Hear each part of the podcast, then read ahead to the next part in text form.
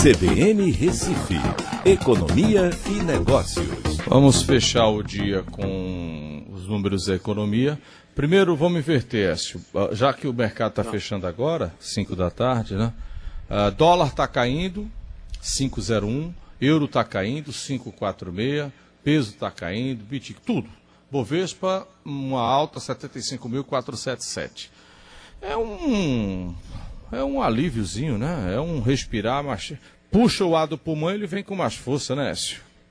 É, a gente ainda vai viver muita volatilidade no mercado, né, porque você não tem é, um, assim, um fim a esse problema que estamos vivenciando. Né?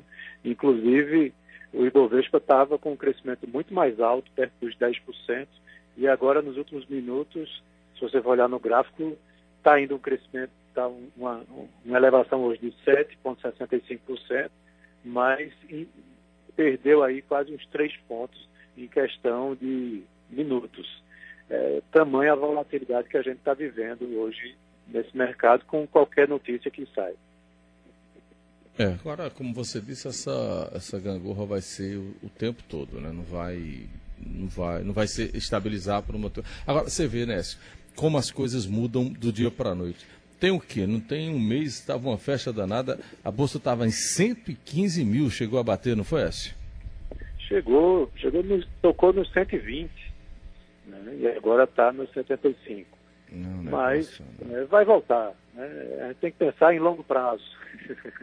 Bom, agora tudo isso que você falou aí, essa, acelera, essa acelerada da Ibovespa, Uh, isso uh, é de olho no que está acontecendo na Europa e nos Estados Unidos? O plano anti-coronavírus tem um peso forte nisso, é? Tem sim, Aldo.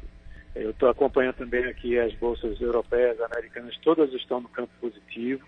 E é, a última notícia lá é que o Bernie Sanders está brigando né, para é, não aprovar esse estímulo ou modificar o estímulo de acordo com o que ele queira. Ou seja, Está ainda muito debate acontecendo lá, apesar que já tenham chegado num acordo. E o que é que isso vai incluir? É um acordo de 2 trilhões de dólares que vai incluir aí 500 bilhões de dólares num fundo voltado para indústrias afetadas né? é, e também com uma quantia similar para pagamentos diretos de até 3 mil dólares para milhões de famílias lá nos Estados Unidos. Né? Então, você vai ter a ajuda para cada membro da família, 1.500 para cada um, e se tiver filhos, ainda pode entrar alguma coisa. 350 bilhões de dólares para empréstimos a pequenas empresas, 250 bilhões para auxílio-desemprego, 100 bilhões de dólares para hospitais e sistemas de saúde, né? e 150 bilhões de dólares para ajuda a governos locais e estatais para combaterem os Aqui no Brasil, os números são bem mais modestos que isso, são números em reais também, né, com o câmbio que a gente está hoje. É, então, a comparação fica até injusta. Né, e, claro, temos que levar em consideração que o tamanho da nossa economia também é muito menor né, que o tamanho da economia americana.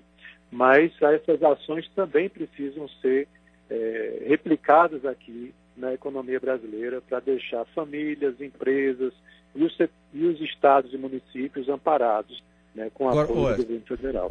É, o governo de São Paulo está fazendo uma coisa interessante, que é não vai dar merenda para o aluno e vai dar um dinheiro, vai dar R$ reais por semana, coisa assim, por mês, enfim.